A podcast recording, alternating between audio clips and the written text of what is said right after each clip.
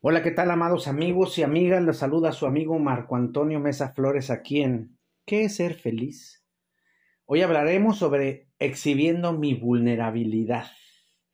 Tema que se me ocurrió ahora que comienza el año 2023, en unos días, es decir, lo hice el año pasado. Y puede servirte para que comiencen o comencemos mejor este año Así que vamos a agarrar nuestros asientos y vamos a comenzar.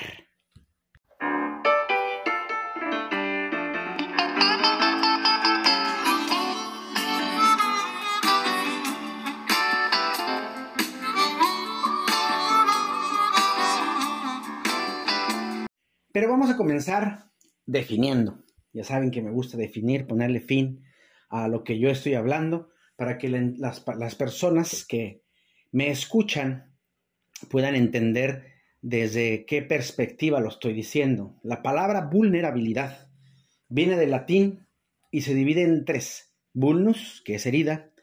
Habilis, que se puede traducir que algo así como que puede. Y el sufijo dad, que indica la cualidad de la palabra. Ya en su traducción podríamos decir que queda más o menos así. Es la cualidad que tiene alguien para salir para salir herido o lastimado. Ahora bien, ¿qué es exhibir? Es una palabra en latín, exhibire, que es mostrar en público. Viene del prefijo ex, que quiere decir hacia afuera, y avere, que significa tener, o también. Y se puede definir como tener que mostrar hacia afuera. Entonces, para que quede más claro, el podcast de hoy se llama Exhibiendo mi vulnerabilidad que es hablar de esa capacidad de mostrar en público la cualidad que uno tiene para salir herido lastimado, pero con una pequeña diferencia, viéndolo como una armadura, para que aquellas personas que quieran usar mi, vulnerabilidad como debilidad, se den cuenta que esta me fortalece. En la actualidad hablar de ser vulnerable nos lleva a pensar en algo negativo, algo malo, algo tonto. Pensamos que la gente vulnerable es débil, indefensa, pero no. Algunos de ellos dicen, no me gusta llorar enfrente de nadie porque, porque me van a ver vulnerable. Y yo les digo, los valientes lloran con la cara descubierta, porque la sociedad no te permite ser vulnerable, sobre todo a los hombres.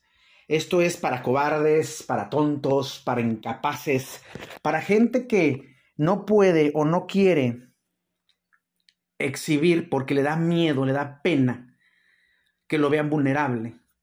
Y tienes que entender que eso es tonto, porque a veces pensamos que los demás van a tomar provecho de mi vulnerabilidad y me van a hacer daño. Pero, mm, aunque te busquen hacer daño, si tú eres capaz y sabes cuál es tu vulnerabilidad y la utilizas para ponerte una armadura, nadie te va a hacer daño. Nos asusta dar, darnos cuenta de que en realidad somos vulnerables en algunas cosas de nuestra vida y preferimos esconderlas, pues creemos que callarlas nos hará estar más alerta, o al menos eso creen algunos. Cosa que es mentira. Al callarlas nos volvemos iracundos, nos volvemos amargados, nos volvemos agresivos, agresivas, porque estamos callando algo que nos está doliendo. Mm, también tiene que ver con este asunto del encajar, de ser parte del grupo, porque si no eres parte de ese grupo eres tonto. Ya lo había mencionado en una de mis notas, ¿no? Eh, los que no son como yo están mal y hay que destruirlos o hay que atacarlos de alguna manera, pues eso me hace sentir o los hace sentir poderosos y uso precisamente aquello que yo considero es una, una debilidad del otro y desde ahí ataco, lo que en latín se diría como un ad hominem, que significa hacia el hombre o hacia la persona. Es decir, se da un argumento contra la persona y no contra la idea. Las usan las personas que al verse perdidas en un debate, de lo que sea, usan alguna parte física del otro porque no tienen argumentos. Por ejemplo, se debate sobre la psicología del ser y el oponente no tiene argumentos porque no sabe plantear otra cosa, no tiene idea, no tiene tesis. Y entonces en eso te dice, pero tú tienes canas.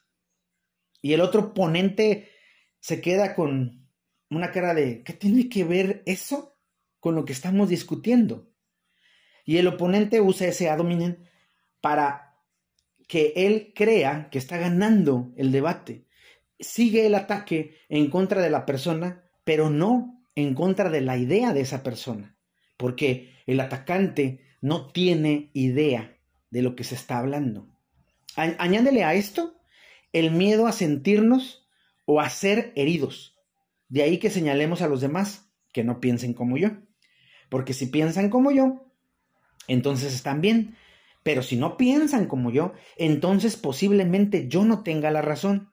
Y lo mejor, desde la óptica del agresor, es señalar a los demás. Porque reconocer que no tengo la razón es decir que estoy equivocado. Y entonces esa vulnerabilidad la escondo y arremeto contra los demás. Hay una de las escenas que me hacen tanto sentido en Juego de Tronos, Game of Thrones, cuando Tyron Lannister conversa con Jon Snow y Jon le dice, eres Tyron Lannister, el hermano de la reina. Y Tyron le contesta, mi más grande logro. Y continúa, y tú eres el bastardo de Ned ¿no es así? En ese momento Snow se da vuelta dándole la espalda a Tyron y este le dice, ¿acaso te ofendí lo que eh, te ofendió lo que te dije? Tú eres el bastardo, ¿cierto? Y Snow le dice, Lar Star es mi padre. Y Tyron le dice, y Lady Star no es tu madre, lo que te convierte en un bastardo. Y continúa diciendo, déjame darte un consejo bastardo. Nunca olvides lo que eres. El resto del mundo no lo hará. Úsalo como una armadura y nunca serás será usado para herirte. Tyron se da la vuelta y Snow le dice, ¿qué sabes tú de ser un bastardo? Y Tyron con su sabiduría le contesta, todos los enanos son bastardos para sus padres. Se da la vuelta y bebe vino. Esa escena me es increíble porque precisamente Tyron dice algo que ojalá pusiéramos a prueba todos. Tomar nuestras vulnerabilidades como armaduras y entonces nadie podrá hacernos daño.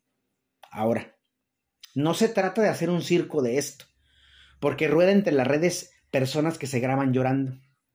Eso no es entender mi vulnerabilidad, ni exhibirla. Es más bien buscar los cinco minutos de fama o los likes para pensar que yo soy un influencer, un TikToker o un YouTuber.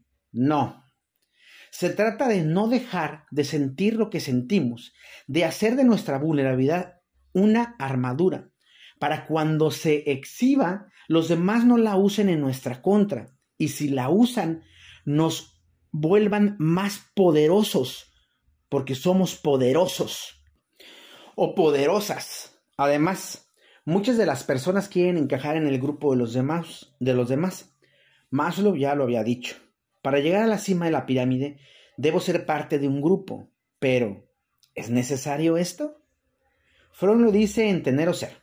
La sociedad normal, que está regida de normas, busca tener un título, hacer con él lo que dice el título y entonces son alguien.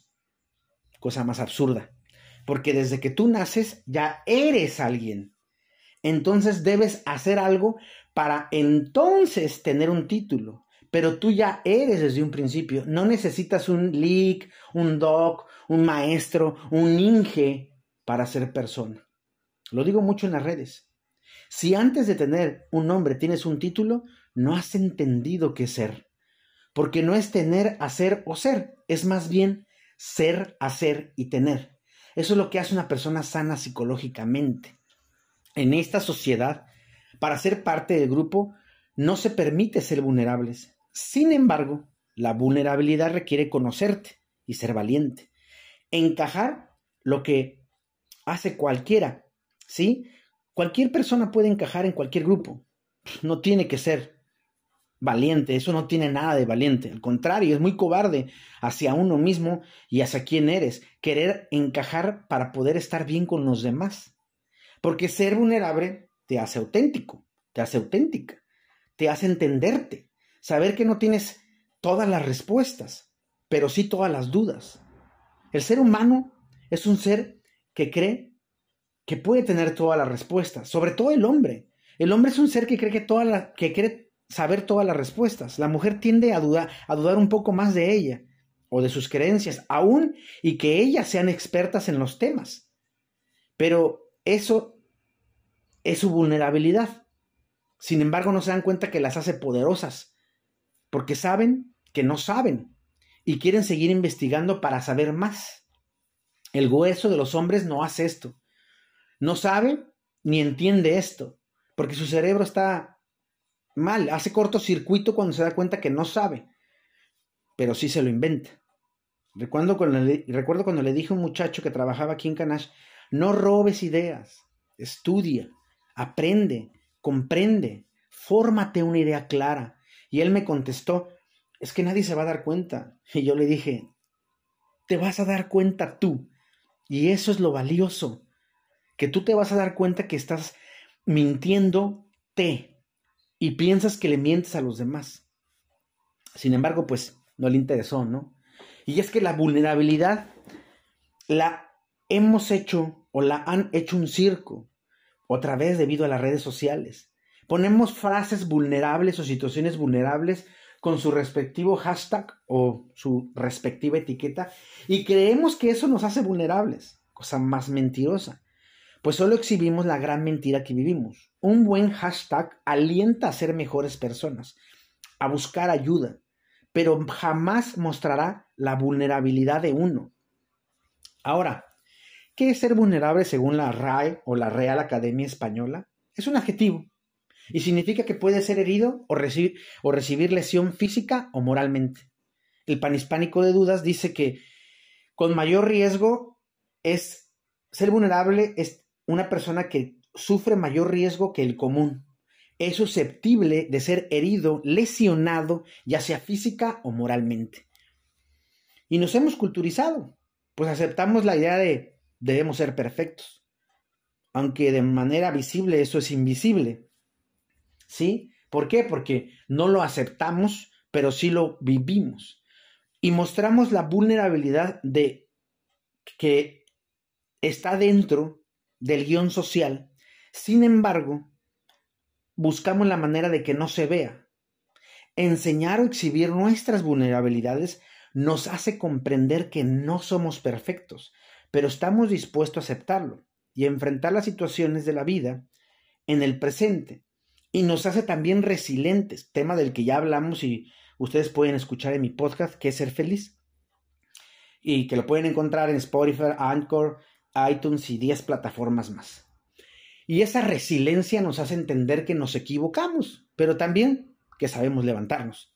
Exhibir la vulnerabilidad nos enseña a entender qué somos y quiénes somos. Y lo más maravilloso, nos hace entender que ser es estar, es existir, es poder externar lo que tengo dentro de mí sin miedo, nos da la capacidad de saber que no somos seres imperfectos, ¿sí?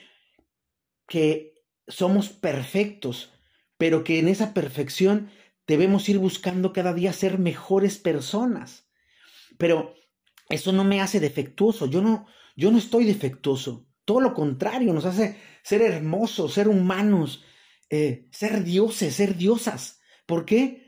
Porque al aceptar que yo tengo vulnerabilidades, estoy aceptándome como soy. Y al aceptarme como soy, estoy entendiendo que soy, valga la expresión, que estoy aquí. Entender y exhibir mi vulnerabilidad implica saber comunicar, manifestar y gestionar mis emociones de una manera sana y asertiva. Lo interesante de la vulnerabilidad es que cada uno sabe cuáles son las suyas. Nos enseña que se conoce o que nos conocemos a uno mismo. Es decir, existe un autoconocimiento y por ende una mejor forma de ser. Además, sabemos que nos exponemos a la incertidumbre y a la falta de reciprocidad. La gran mayoría de las personas quieren controlar, de ahí la gastritis. Por eso queremos certezas y no incertidumbres, de lo cual también ya hablamos y se puede escuchar en un podcast. Necesitamos saber qué va a pasar. Necesitamos garantías. para así tomar las decisiones, lo cual nos hace entrar en una gran inseguridad y no saber qué va a pasar mañana, qué va a pasar pasado mañana, en un futuro. Y no entendemos que tenemos que vivir qué pasa hoy, aquí, en este instante, en este momento. Exhibir nuestra vulnerabilidad es un acto de honor, es un acto de coraje, de valentía, de fuerza, pues nos dice que nos aceptamos a nosotros mismos tal y como somos. Pero, al querer ser mejores para nosotros mismos, trabajamos en esas cosas que no nos gustan de nosotros. Y de ahí que muchas personas, al no amarse y aceptarse, y al no aceptarse, se operen pues no me gusto. Y operado tampoco te vas a gustar, aunque digas lo contrario, porque el problema no es estético, el problema es de falta de aceptación. Quiero dejar claro, muy claro esto. Ser vulnerable no es ser débil, no es ser frágil, no es ser cobarde. Al contrario, al serlo, te vuelves valiente, te vuelves fuerte, y te conoces mejor. Por lo demás, amigos míos, les dejo un abrazo enorme, sanador muy nuestro. Búsquenme en las redes sociales, en todas soy Marco Antonio Mesa Flores. En Facebook, mi foto es de Buda, Jesús y Krishna en un puente, y la foto de atrás tiene un letrero de advertencia muy divertido. Instagram y TikTok es una camisa blanca, bien linda. Y en Twitter es una foto mía con una camisa de canache de color azul. O pueden escribir a mi correo reverendo con v czy arroba hotmail.com. Y si son muy buenos para leer, tengo una columna que se llama Camina conmigo en www.primeravueltanoticias.com en la sección de colaboradores. Y recuerda, recuerda bien esto. Mi voz, mi voz irá contigo. Te mando un abrazo cósmico.